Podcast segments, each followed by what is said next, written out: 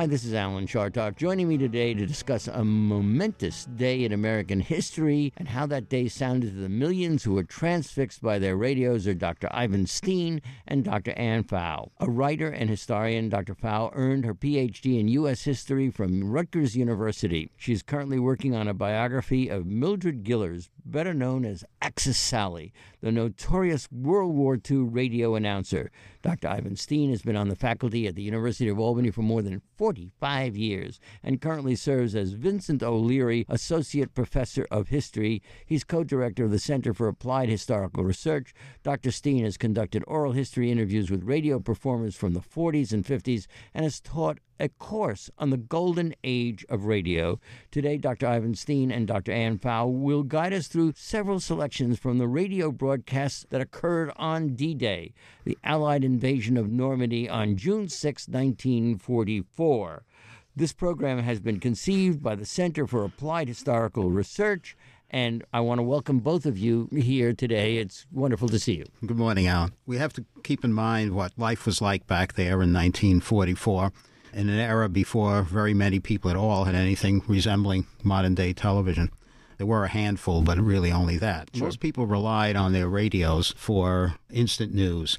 Something like probably about 85% of American households had radios, but almost everyone listened to them either at work or in, in a bar or in a beautician or wherever they happened to be.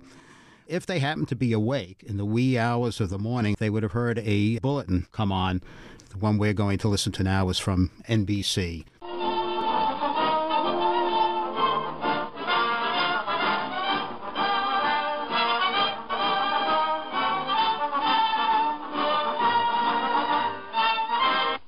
We interrupt our program to bring you a special broadcast. The German news agency Transocean said today in a broadcast that the Allied invasion had begun. I repeat, the German news agency Transocean said today in a broadcast that the Allied invasion had begun. There was no Allied confirmation. The German broadcast could be one which Allied leaders have expected would be made with the purpose of upsetting, upsetting Patriot plans inside the conquered countries. This bulletin has come to you from the NBC newsroom in New York. There is no Allied confirmation. The Associated Press recorded the broadcast which said the invasion had begun from the west and that the French port of Le Havre was being shelled. Le Havre lies 100 miles from the English port of Portsmouth and is 80 miles south of the English coastal town of Newhaven. German naval forces off the coast are engaged in a battle with enemy landing craft, the broadcast said. The German news agency said the Allied invasion operations began with the landing of airborne troops in the area of the mouth of the Seine River. I repeat, however, that there is no Allied confirmation of this claim. We return you now to your regular scheduled broadcast. And Pfau, I guess I want to ask you this. It sounded like that announcer was discombobulated. Yes, they didn't know really what the news was, whether or not the German broadcast was accurate. And if it were, why it was accurate. Why would the Germans broadcast this before the U.S. Army or the Allied forces had confirmed this? What do you think, Dr. Steen? Well, what was happening here is everybody knew D Day was going to take place, but nobody knew when the D was for the hmm. day. So they, they were ready in a sense, but the announcement came suddenly. Why did it come only from the German radio? That was Transocean, which was the German radio that was broadcast overseas. It was not being broadcast to the people in Germany. And there had been a lot of talk and a lot of broadcasting coming uh, from German radio which we believed, the U.S. believed, was being used to try to flush out the underground. And so they were very, very cautious about the uh, broadcast, and they were waiting for confirmation from the U.S., which did not come for a while. How about both of you taking a few seconds just to set it up for us in terms of what was going on? We know that Hitler was convinced it was coming somewhere else and he had panzer divisions in reserve and he wasn't committing them and he didn't commit them probably for a fatal period of time when d-day occurred. And uh, you had rommel who uh, was so responsible for the atlantic wall and for the vast defenses that they had and there was a difference of opinion between them. So maybe somebody could start and tell us a little bit more about that Well, actually, we're going to hear some of that as we listen to some of the eyewitness reports to take place about what was happening. The point is, and I think certainly Ann would agree on this, this was an incredibly secretive operation. And we have been massing troops, us, that is the Allies and the British, throughout England and ships throughout England and ports all over the place.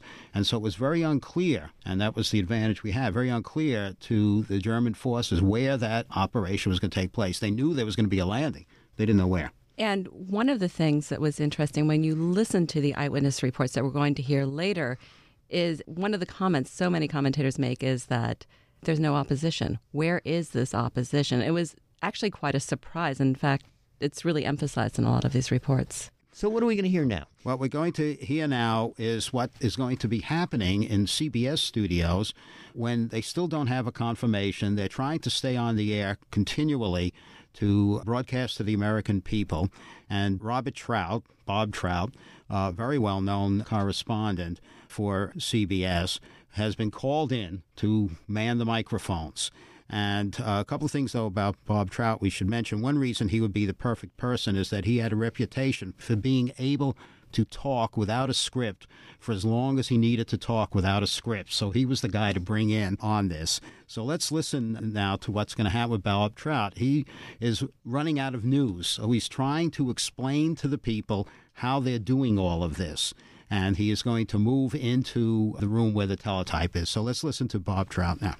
Since the first German report came in about 30 minutes after midnight, Eastern Wartime, we've been on the air several times here at Columbia's news headquarters in New York, repeating the facts we know and giving you whatever news has come in. At this point, our Columbia newsroom is a scene of activity rather unusual at this time of the morning, after 3 Eastern Wartime. The news machines of the United Press, the Associated Press, the International News Service, and so on which usually at this hour are slowly, calmly printing more or less routine news for afternoon papers, are now hammering out every scrap of information from Europe they can get. But even so, there are sometimes long pauses because of the way in which the Germans have put this story out. And now it might be a good idea to take you on a little 3 o'clock in the morning tour of Columbia's newsroom. So if you'll bear with me, I'm going to stand up from this table in the studio in which I've been broadcasting, open the door, take the microphone in my hand, and walk out into Columbia's newsroom, trailing the long cable behind me. And when we get out in our newsroom, we're now crossing the threshold, I'll read off to you some of the news machines and give you an idea just what they're printing at this hour of this unusual morning. Columbia's news staff has been quickly assembled and so many staff members appeared so quickly that there are scarcely chairs enough for all members at once. Ned Calmer, who finished his 11 o'clock broadcast about four hours ago, is still here. Major George Fielding Eliot hurried in, among others, and Major Eliot brought with him a very large supply of maps, as you can well imagine. In one of our offices, the radio is permanently tuned tonight to a London circuit so that we can hear whatever comes over on this particular circuit. A table has quickly been set up and now bears large cups of coffee, the inevitable accompaniment to all stories that break abruptly in the night. In some ways, the scene is not unlike those hard-working nights when the Germans were rushing through Denmark, Norway, the Low Countries, and France. But there's an awful lot of difference. Even though we're suspicious of this German story, and we think that the invasion very possibly has not begun, still the atmosphere in this newsroom tonight is far different from that on those anxious nights when the Germans were on the offensive. And now I've walked with the microphone down to the end of our newsroom, and the first machine that we come to is the Brown teletype printer, which turns out the reports from Reuter. That's the British news agency. And here's what Reuter has just printed. London, Reuter, an officer of the staff of the Allied Supreme Command of the Expeditionary Force, today broadcast a warning specially addressed to all Frenchmen living at least within 35 kilometers of the coast. He said, The lives of many depend upon the speed with which you act. And then there was a brief pause. Then Reuter continued, warning two. Quote, The air war has entered upon a new phase. This, of course, is what the spokesman said. The air war has entered upon a new phase. You will be warned an hour before an attack. Leaflets will be dropped by Allied planes. As soon as you get the warning, go to your domicile and go at least two kilometers from it into the open country. Two, take along only what you can easily carry. Three, keep off all roads, railway lines, and bridges. Four, do not form groups which could be mistaken for troop concentrations. That's what Reuters is printing at the moment, and as all newsmen will recognize, the inevitable little postscript, the machine says correction and warning two, read it carry, paragraph three, keep off all roads. So here, here we have uh, Robert Trout basically stalling for time and waiting to hear any news from the U.S. government about this invasion, which they've been only hearing about from German sources up to this point. And at the same time, we chose this clip not only for that reason, but also because it gives you a real entrance into the newsroom that I think a lot of times we don't have. So perhaps this could be seen as the beginning of the 24 hour news cycle mm-hmm. that we are observing every day on CNN and Fox. Yes, in fact, as far as I know, this is the very first time networks, in this case both NBC and CBS, stayed on the air all day, canceled all their almost all of their regular programming, ended all commercial broadcasting, and continuously were on the air trying to piece together news. And if you would listen to the entire day, of these broadcasts, you would hear a lot of repetition because people wake up at different times and turn their radios on at uh, different times to listen to what is going on because this was pretty serious stuff. The war had been on since 41. Uh, the British were kicked out of the continent, and now finally the troops are getting back in. And this was really bringing the war now to the enemy, and people were waiting a long time to hear about this. And people had been waiting for D Day, both in Germany and in the U.S everyone knew it was coming soon. Well, let us not waste any more time. Let's go to the next clip. What do we got? Okay. About three hours later, from the time they first heard the broadcast from German radio, came the official communique number one. So let's listen to that. And now we have just been informed that we can expect in a very few seconds, in a very few seconds, a very important broadcast from the British capital. And so now we take you to London.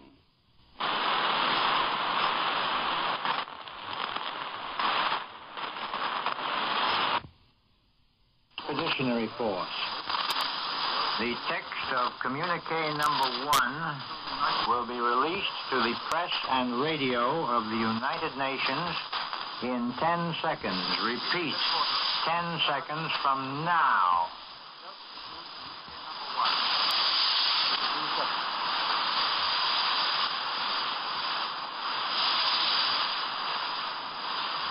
Under the command of General Eisenhower, Allied naval forces, supported by strong air forces, began landing Allied armies this morning on the northern coast of France. The communique will be repeated. Under the command of General Eisenhower, Allied naval forces, supported by strong air forces, began landing Allied armies this morning on the northern coast of France. This ends the reading of communique number one from Supreme Headquarters, Allied Expeditionary Force.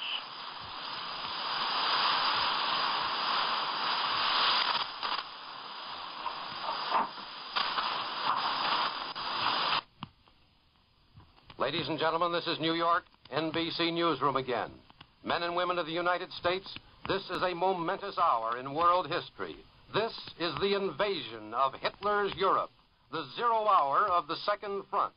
The men of General Dwight Eisenhower are leaving their landing barges, fighting their way up the beaches into the fortress of Nazi Europe. They are moving in from the sea to attack the enemy under a mammoth cloud of fighter planes, under a ceiling of screaming shells from Allied warships. The first news flashes do not say, but a large proportion of this assault is believed to be in the hands of American men. They are making the attack side by side with the British Tommies who were bombed and blasted out of Europe at Dunkirk. Now, at this hour, they are bombing and blasting their way back again. This is the European front, once again being established in fire and blood, not only by the Americans and British, but by many allies in the fight against Axis aggression.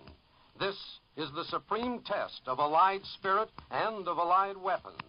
The world's greatest military undertaking is underway. Casualties in this mammoth operation, in the subsequent drive inland, may reach a dreadful toll. The German war machine is still powerful and is still strongly entrenched. Our invasion forces are on the offensive against Nazi troops who have been ordered to die rather than retreat. However, die or retreat they must, for this attack up the shores of Europe is being made with all the strength the Allied command can throw into battle.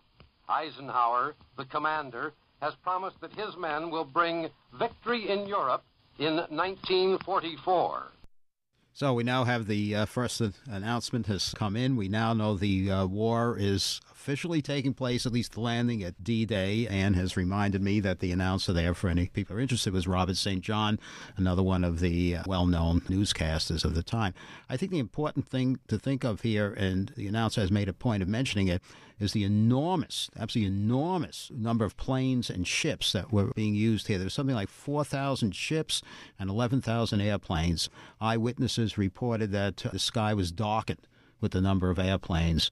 Kind of amazing to believe that they could keep that all a secret. In fact, the uh, ships that were coming toward the shore were described as looking almost like a beach themselves.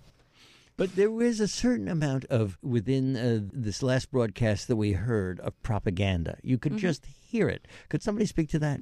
Well, I mean, there are two types of propaganda.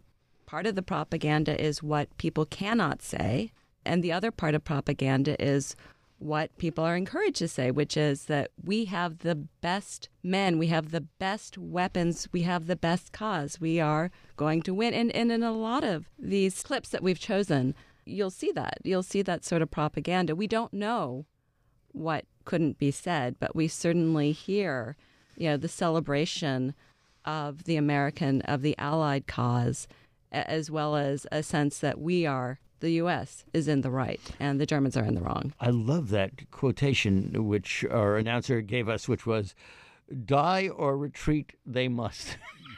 now that you know, there was an, a, yet another alternative, which is that the Germans could have pushed back the D-Day landing, and there were many people who thought, by the way, that that was perfectly possible. You know, Churchill didn't want to go earlier because he was afraid they would they would get killed. Well, you know, a lot of intelligence information was being brought in. As we all know, uh, much of this was done through meetings. Eisenhower was very good at assembling a lot of people together, but ultimately it was his choice to make. And we're going to hear next that Eisenhower picked June 6th. That was not his original choice. It was originally June 5th, but the weather was um, not cooperating, and they had to hold it off until June 6th. So this is really a pretty last minute thing, and that's part of the reason why there is, in terms of the news people, so much confusion of what's going uh, on. Ike, of course, the whole myth of Ike, the whole career of Ike takes place from this very moment. I mean, this is really, of course, he was a commander. He had done very well in the war, but this really was the beginning of what we have come to know as Ike. And he did make a command decision here in which many of his advisors were telling him the weather still wasn't good enough to go, and yet he overruled a lot of people and mm-hmm. said, "We're going." Yeah, and he picked it right apparently because it worked. If it hadn't worked, of course, we would have a whole different story here. It worked, but there were a lot of dead soldiers we lost during that time. Uh, absolutely. Although my point out here, it was far fewer than they had predicted actually would happen. Yeah. As many as it was. And one of the things that you'll hear in some of the upcoming clips is is an attempt to kind of celebrate what's going on, at the same time prepare civilians for the losses that are going to happen. So let's hear Ike. What he's doing here is he's talking to people in Europe, particularly the uh, uh, underground and other folks who may be uh, rising up in this broadcast. So let's listen to that. Again, ladies and gentlemen, for a special report, we take you to London. This is the last alerting announcement. In 10 seconds, the broadcast will be made from Supreme Headquarters, Allied Expeditionary Force. This is Supreme Headquarters, Allied Expeditionary Force. In a moment, you will hear the Supreme Commander, General Dwight D. Eisenhower. His statement will be followed by other messages to the peoples of the countries on the western coast of Europe which are occupied by the enemy. The Supreme Commander, Allied Expeditionary Force, General Dwight D. Eisenhower. People of Western Europe. A landing was made this morning on the coast of France by troops of the Allied Expeditionary Force. This landing is part of the concerted United Nations plan for the liberation of Europe, made in conjunction with our great Russian allies. I have this message for all of you. Although the initial assault may not have been made in your own country, the hour of your liberation is approaching.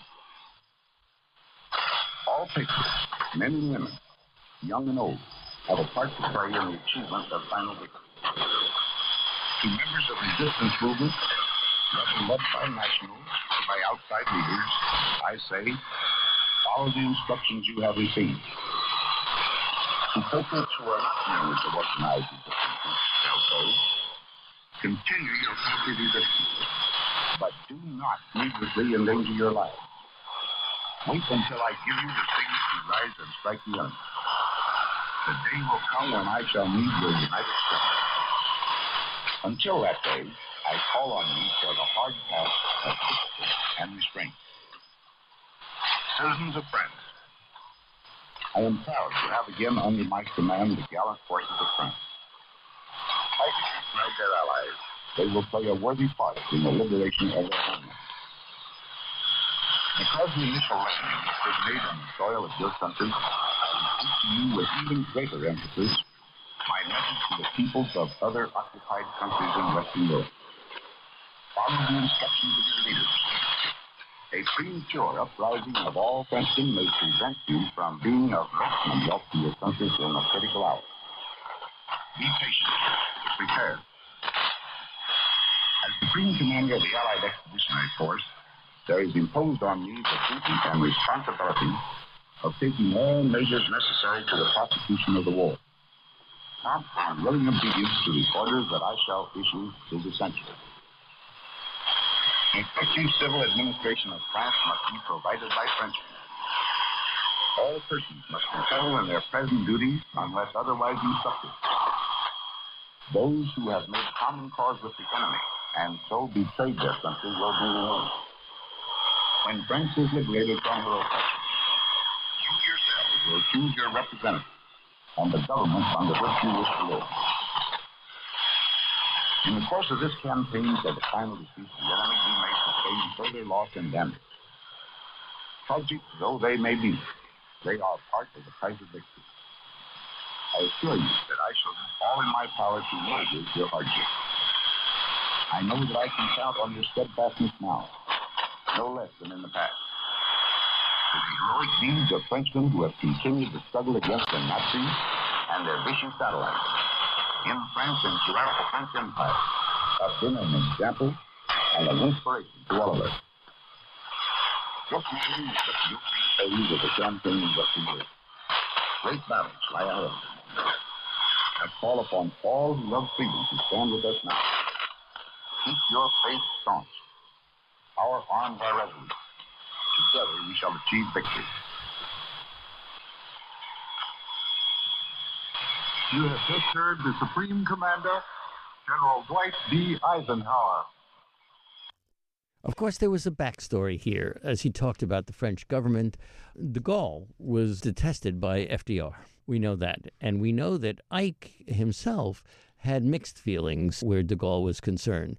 So he spent a good deal of time within this short and brief statement talking about how the French were going to be able to pick their own leaders. Anybody want to talk about that? You know, this is a very important broadcast, really, because th- there was this concern that those uh, German broadcasts were an attempt to flush out the underground, mm-hmm. particularly in France, which is where the invasion was taking place. And I think that the tone here is one to, of course, signal to the uh, underground that, well, you hear from us, we're ready, we're coming in, and that we're not coming as invaders. You people will choose your own government when we're all through. And I don't know that there was any particular point here in terms of what you were just saying in terms of feelings toward de Gaulle. I mean, there may well have been, but I, I don't detect that particularly.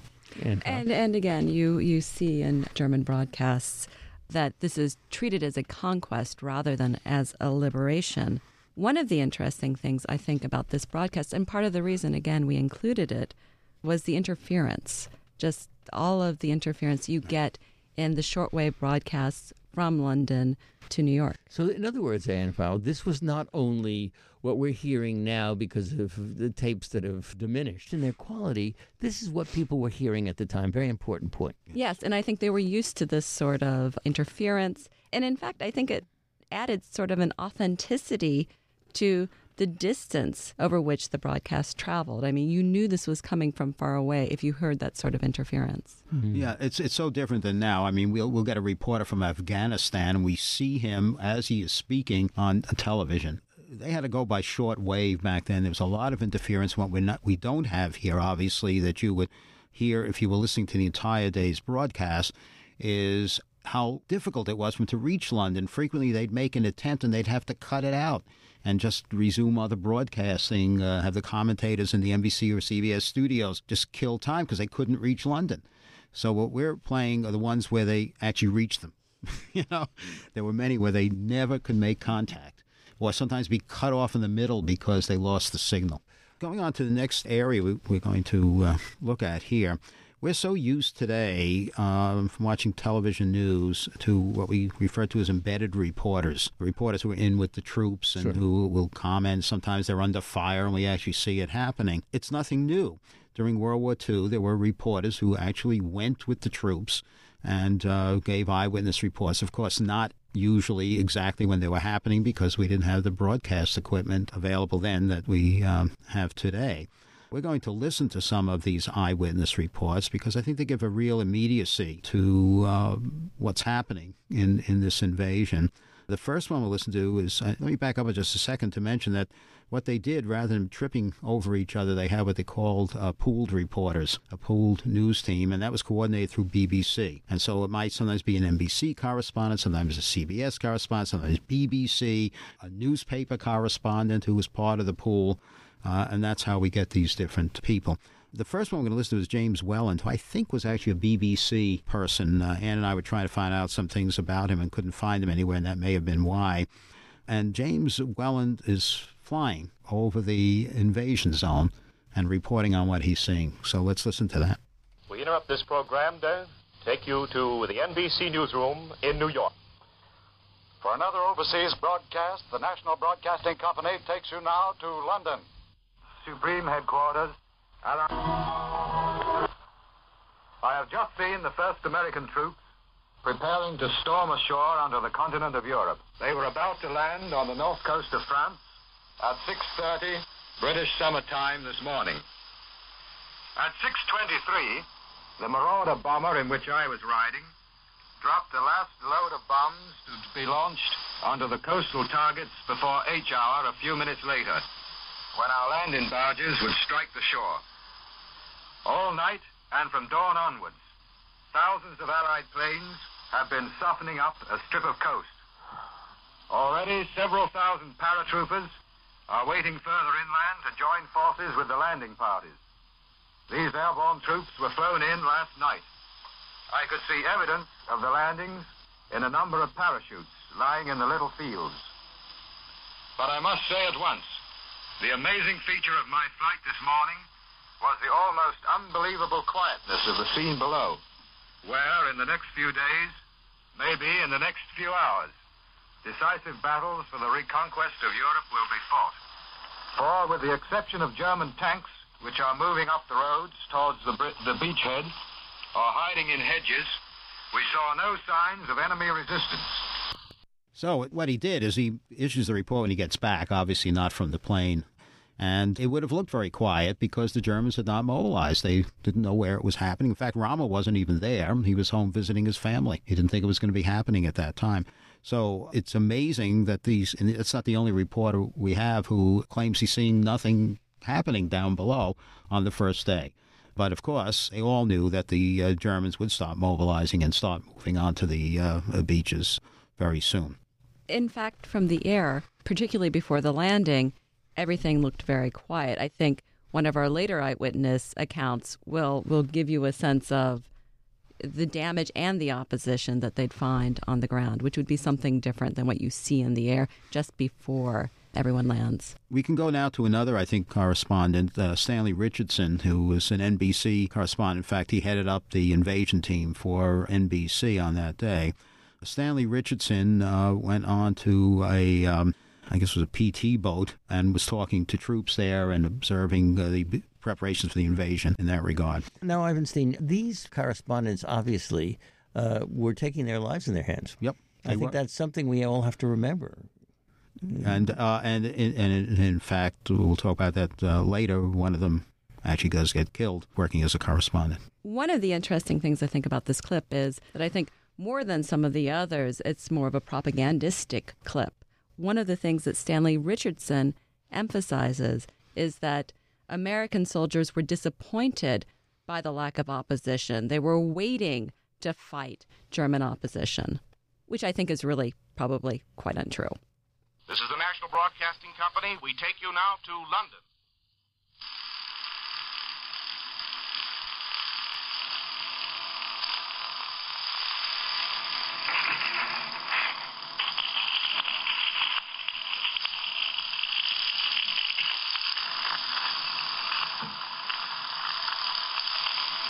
This is the Alliance Command Post. American war correspondent Stanley Richardson has just returned from the second front beachhead with the first naval eyewitness of the operation. Mr. Richardson. I've just returned from the channel approaches to the coast of France, where I was privileged to watch the opening phases of the largest scale military invasion operation in history. My ringside seat was the heaving deck of a United States Naval Patrol torpedo boat, on which I traveled across the channel with the first contingent of a naval task force. This force was composed mostly of American units. From the time we left the British coast until we were within a short two or three miles of the French shore, our naval units encountered no enemy opposition whatsoever. That, perhaps, is the outstanding fact that I brought back with me. Altogether, my squadron of PT boats was in the channel for about 20 hours. We covered scores of square miles of rolling, choppy sea. We were patrolling and acting as escort for literally hundreds of slower moving vessels of all descriptions. Many of them had been at sea longer than we had, but the Germans either were taken completely by surprise or just were afraid to come out and challenge us. Not a recognizable enemy plane appeared overhead. At least no bombs were dropped at or on any of the ships in our area. No low-flying fighters came over to strafe us with machine gun fire. And no enemy vessels, not even one of their vaunted E-boats, came out to the attack. The officers and men with whom I rode wondered searchingly about this. They had been keyed up for some real German opposition, both from the air and the sea. Their trigger fingers were itching for a scrap, and they were a very disappointed lot at not getting it. If the Germans weren't just too timid to come out, the only other ready explanation that could be advanced was that they were too busily engaged in coping with the Allied air attacks made on their shore establishment as a prelude to the actual landing of troops. In the area we covered, we could see hundreds of bombers and fighters shuttling back and forth, dropping their bomb loads and returning to England for more explosives to blast the enemy. And we could see the big two-engined American transport planes, also in the hundreds, returning to their bases in the United Kingdom after dropping their airborne troops in France. Yes, Jerry had a lot to keep him busy last night and early today. But as far as the naval phase of our activity was concerned, not a shot was exchanged with the enemy while I was on the scene. For that preliminary phase of the show, at any rate, it was all too incredibly easy. We left our patrol torpedo boat based in daylight to accompany the slow-moving light advance guard of ships which had to pave the way for the actual landing. One of our missions was to protect the Allied minesweepers, which cleared a wide channel straight to the enemy shore for our troop transports and supply ships. Long lines of ships of every description were discernible on the skyline. Literally miles of craft in even column converging upon the area in the channel marked for the concentration point for the actual invasion. Huge transports, tank landing ships, smaller troop landing craft, tankers and supply vessels of every kind plodded doggedly along under lowering skies and laboring over heavy seas. You people at home would have been thrilled to the bone to have seen all these American men, American ships, and American supplies sailing calmly into the action for which they had been prepared and trained for so many months. Just a quick comment uh, on that. The training had involved a lot of almost like false D-Day landings for the troops, so they they usually did not know whether it's going to be the real one or not. So that's a piece on this. Well, so far we've heard about how incredibly easy they, it seems to have gone. Uh, next person we're going to hear from is Tom Treanor, who was not a broadcast reporter but was a, a, newspaper reporter from Los Angeles, and he filed his report the next day on June the seventh he actually went on shore and walked around and looked at the troops on the ground, and it's a particularly significant, I think, and rather moving uh, report that he gives of what's happening. So let's listen to Tom Treanor.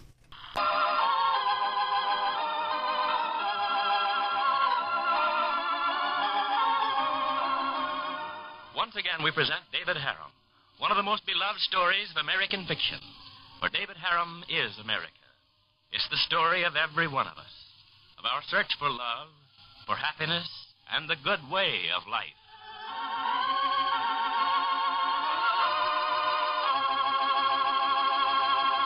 Housewives who would like to save both time and money in cleaning will profit from this letter from a woman who is not.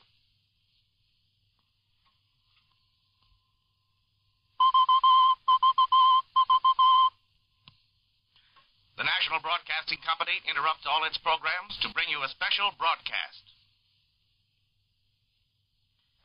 We take you now to London. This is the advanced Allied command post of the invasion forces. Part of the amphibious forces which struck at France yesterday were manned by personnel of the United States Coast Guard. Covering them for the combined radio and press global pool was Mr. Tom Treanor, war correspondent of the Los Angeles Times. Mr. Treanor has just arrived at the command post from France after landing on the beachhead with the American Army units that the Coast Guard delivered into battle. He is here in the studio to give you his eyewitness report of the invasion. Mr. Treanor. I've just returned from France after hitchhiking on eight ships, mostly Coast Guard. Coast Guard craft seem to be all over the channel snaking survivors out of the water, rushing wounded to first aid, and landing infantry and vehicles on the beach. I hit the beach myself early during D-Day when the Coast Guard cutter on which I was stationed went close ashore to pull aboard some men who had capsized in a duck. They came aboard shivering and shaking with cold, and as soon as they got below, proceeded to get seasick all over the place. I ceased interviewing them at this point and asked my skipper, Lieutenant Raymond Rosenblum of Baltimore, if he would hail a passing landing craft inward bound to the beach and put me aboard. The transfer was made, and my new skipper, Lieutenant Edward Raymond of Pittsburgh, said, I don't think we can get in. It's all these obstacles that are messing the thing up before we even get to the beach. I couldn't see any obstacles. That's the trouble, he said. Neither can we. The tide is running high and they're covered. Those are heavy posts driven into the sand with booby traps attached. At low tide, we can avoid them. At high tide, you see, he pointed to various landing craft up and down the beach, which had been stove in and swung idly back and forth with the surf. They got it, he said. We prowled up, we prowled up the coast a mile looking for an opening, and then heard a loud hail behind us. A sleek-looking patrol craft slid by, and the skipper shouted, "Hold off! Don't put your craft ashore until you get further orders." Now what? I asked Raymond. We'll see if we can get you on something smaller, he said. He got out his loudhailer and called a landing craft personnel, which was heading into the beach. Motor machinist mate John Kramer of Albany, New York, and seaman first class Jack Whitney of Columbus, Ohio, took me aboard. Okay, said Kramer to Whitney, let's go and keep an eye out for the traps. We came sliding and slewing in, slewing in on some light breakers and grounded. I stepped ashore on France, walking up a beach where men were moving casually about carrying equipment inshore. Up the coast a few hundred yards, German shells were pounding in regularly, but in our area it was peacefully busy. How did you make out? I asked one of the men. It was reasonably soft, he said. The Germans had some machine gun posts and some high velocity guns on the palisades and made it a little hot at first. They waited until a landing craft dropped their ramps, then opened up on them while the men were still inside. In a few cases, we took heavy casualties. Then the Navy went to work on the German guns, and it wasn't long before they were quiet. The general lack of fortifications at this point was astonishing. The barbed wire consisted of four single strands, such as we use at home to fence in cattle. A man could get through by pushing them down, pushing down on one wire and lifting up on another, providing they weren't booby trapped. The engineers and beach battalions, however, had blown gaps in the wire through which we could move vehicles. A few dead lay about, and some wounded were here and there on stretchers awaiting transfer to ships at sea. All up and down the broad beach, as far as I could see, men, jeeps, bulldozers, and other equipment were moving about like ants. A few columns of black, greasy smoke, smoke marked equipment which had been hit by shell fire and set afire. The German shelling continued steadily at various points up and down the beach, but so far not reached the area in which I was walking. It would work, work over an area, then move on to another. It was accurate, landing for the most part close to the water's edge, and I saw one small landing craft catch fire after taking a hit. Men came spilling out of it into water waist deep. From time to time, there were huge concussions as the engineers set off demolitions. The ground would shake, and the troops would throw themselves violently on the ground. I climbed a rock embankment and came to a piece of flat land where hundreds of men were digging foot trenches. When they got down about a foot and a half, they struck water. Some of them were lying in the water, and I asked if there was much shelling. There is when there is, one man said. Right now there isn't, but when it comes, it sure comes. I asked him what German fortifications he could point out. He showed me some tunnels at the top of the palisade. Palisade rises above the beach along this stretch of coast. There were five or six I could five or six positions I could make out, nothing particularly formidable. I walked over to an aerial which seemed to mark a command post. A colonel and a major were sitting beside a swift trench half filled with water, and I said to the colonel, Sir, I'm a war correspondent. He looked up from a map fiercely, and the major said, I think you'd better stop back later. You might try going up that path there where you see those men. If you can make it, watch out for watch out for mines. It's heavily mined. A long column of men was winding up the palisade on a narrow path. They weren't moving. At the skyline, they seemed to be knotted up. To reach the palisade, I joined a column who were wading across a slough. The water came nearly to their armpits, and they had to hold their rifles and equipments over their heads. The water was rather warm, but the bottom was a slimy mess. When a man got to the far side of the slough, he would always stop in a maddening way, holding, holding the rest of us up.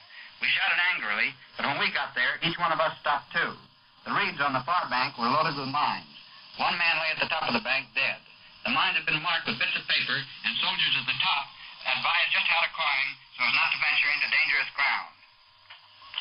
There were more dead men along the narrow path which led up to the palisade. The column had stopped moving, and I began to step past men following a captain. Suddenly a voice said, Watch yourself, fellow, that's a mine. A soldier sprawled on the bank was speaking. He had one foot half blown off. He'd stepped on a mine a short time earlier. Now, while he waited for litter bearers, he was warning other soldiers about other mines in that vicinity. I can stand the dead, but the wounded horrify me, and I only looked at him to thank him.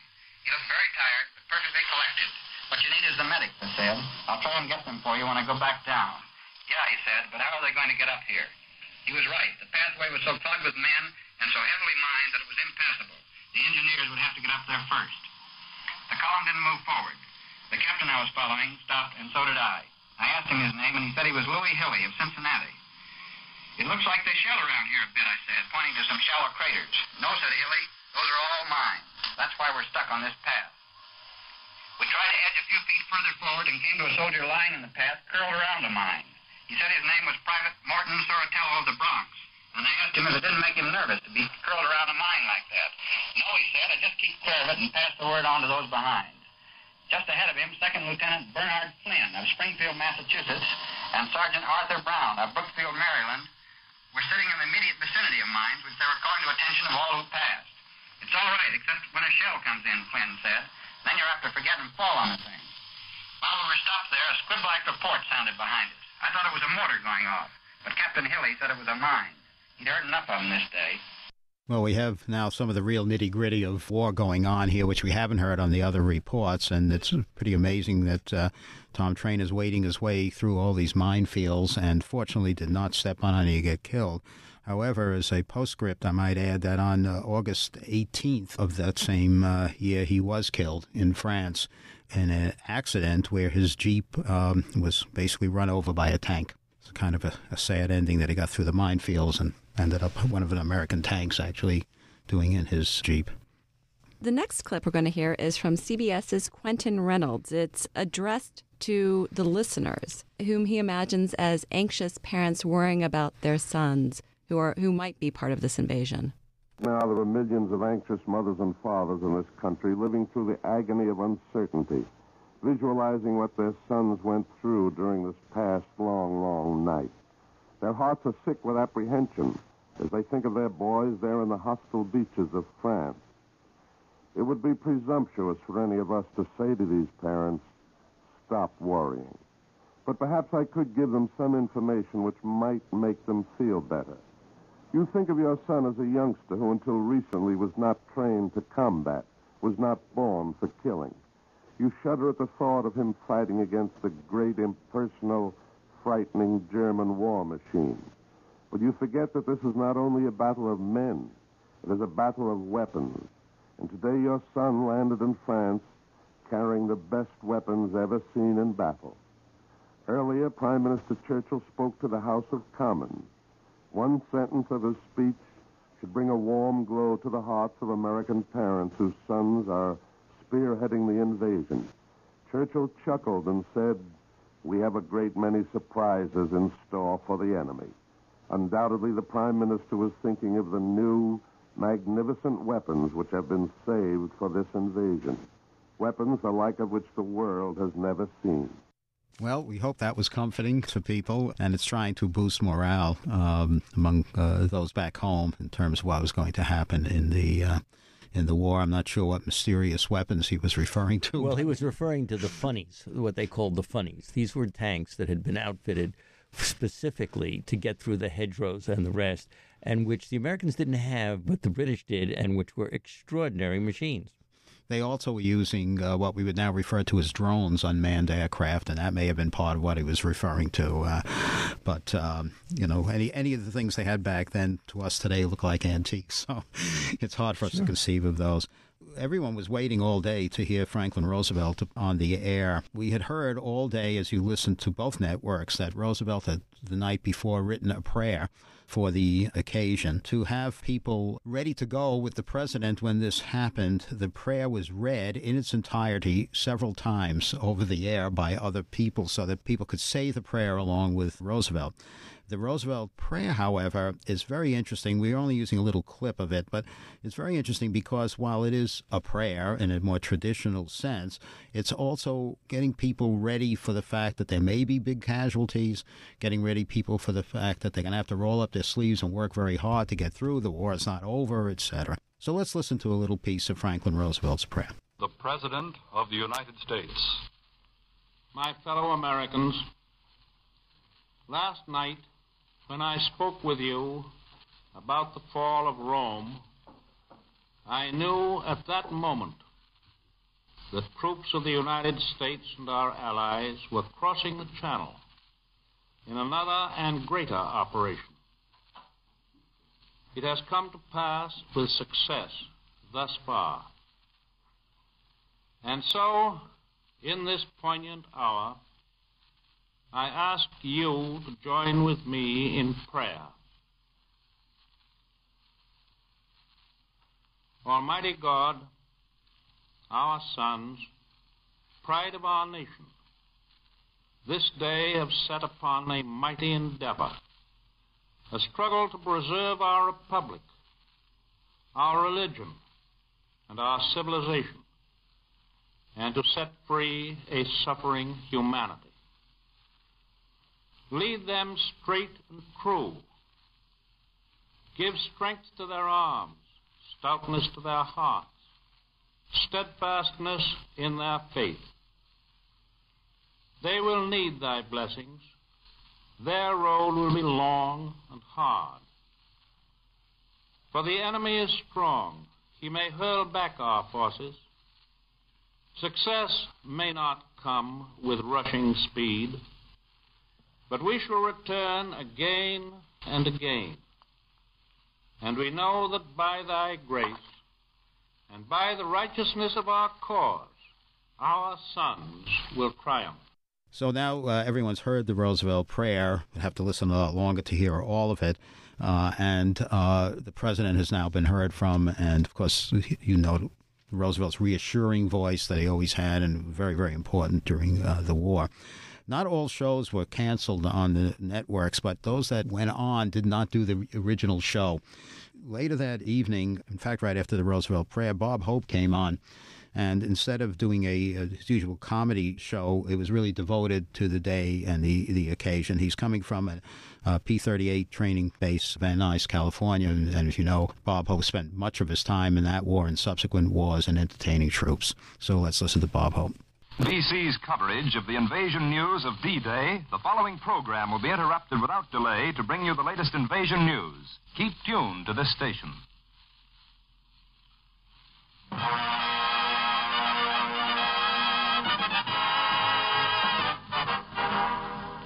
Folks, this is Bob Hope speaking from a P 38 airfield out here near Van Nuys, California. We look forward to being with these men and doing our regular show here, but of course, nobody feels like getting up and being funny on a night like this. But we did want to go through with our plans and visit with these fellows because these are the same kind of boys that are flying those 11,000 planes on our big effort. What's happened during these last few hours, not one of us will ever forget. How could you forget? You sat up all night by the radio and heard the bulletins, the flashes, the voices coming across from England, the commentators, the pilots returning from their greatest of all missions, newsboys yelling in the street, and it seemed that one world was ending and a new world beginning. That history was closing one book and opening a new one. And somehow we knew it had to be a better one. You sat there and dawn began to sneak in, and you thought of the hundreds of thousands of kids you'd seen in camps the past two or three years. The kids who scream and whistle when they hear a gag in a song. And now you could see all of them again in 4,000 ships in the English Channel, tumbling out of thousands of planes over Normandy and the occupied coast in countless landing barges crashing the Nazi gate and going on through to do the job that's the job of all of us. The sun came up and you sat there looking at that huge black headline, that one great black word with the exclamation point invasion. The one word that the whole world has waited for, that all of us have worked for. We knew we'd wake up one morning and have to meet it face to face. The word in which America has invested everything these 30 long months. The efforts of millions of Americans building planes and weapons the shipyards and the men who took the stuff across. Little kids buying war stamps and housewives straining bacon grease. Farmers working around the clock. Millions of young men sweating it out in camps and fighting the battles that paved the way for that headline this morning. Now the investment must pay for this generation and all generations to come. And, folks, what a wonderful thing it is that no matter the price, the reward will be greater than the sacrifice. We hope that thought can go along with the prayer tonight, the prayer of a whole nation God bless those kids across the English Channel. And the rest of the uh, Bob Hope uh, show was not his usual comedy skits. It was music, mostly of a patriotic nature. And his longtime female singing personality on his show, Frances Langford, uh, sang a song that we will conclude this program of ours with, one of the really very fine World War II songs called Good Night Wherever You Are. Dr. Ann Pfau, thank you so much for being with us. It's wonderful to have you here. Thank you. You add a great deal. Dr. Ivan Steen, thank you so much for what you've done for us in collecting all of this with your colleague. Our guests have been Ivan Steen and Ann Pfau. You can hear this program again by visiting WAMC.org. The complete D Day broadcasts from CBS and NBC are available at archive.org. This program has been conceived by the Center for Applied Historical Research and produced by David Guistina and Ian Pickus. I'm Alan Chartock. Thank you so much for being with us.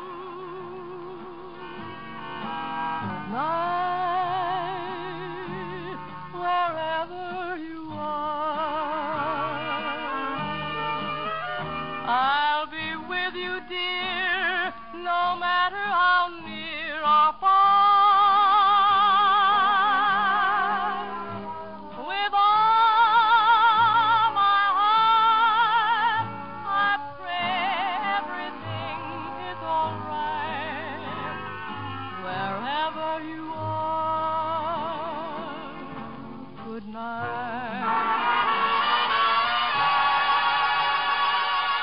Been listening to Dr. Alan Chartock, President and CEO of WAMC Northeast Public Radio and Professor Emeritus at the University at Albany. For more information on the In Conversation with Alan series, or to order additional copies of this or any interview in the series, call 1 800 323 9262 or visit us on the web at wamc.org.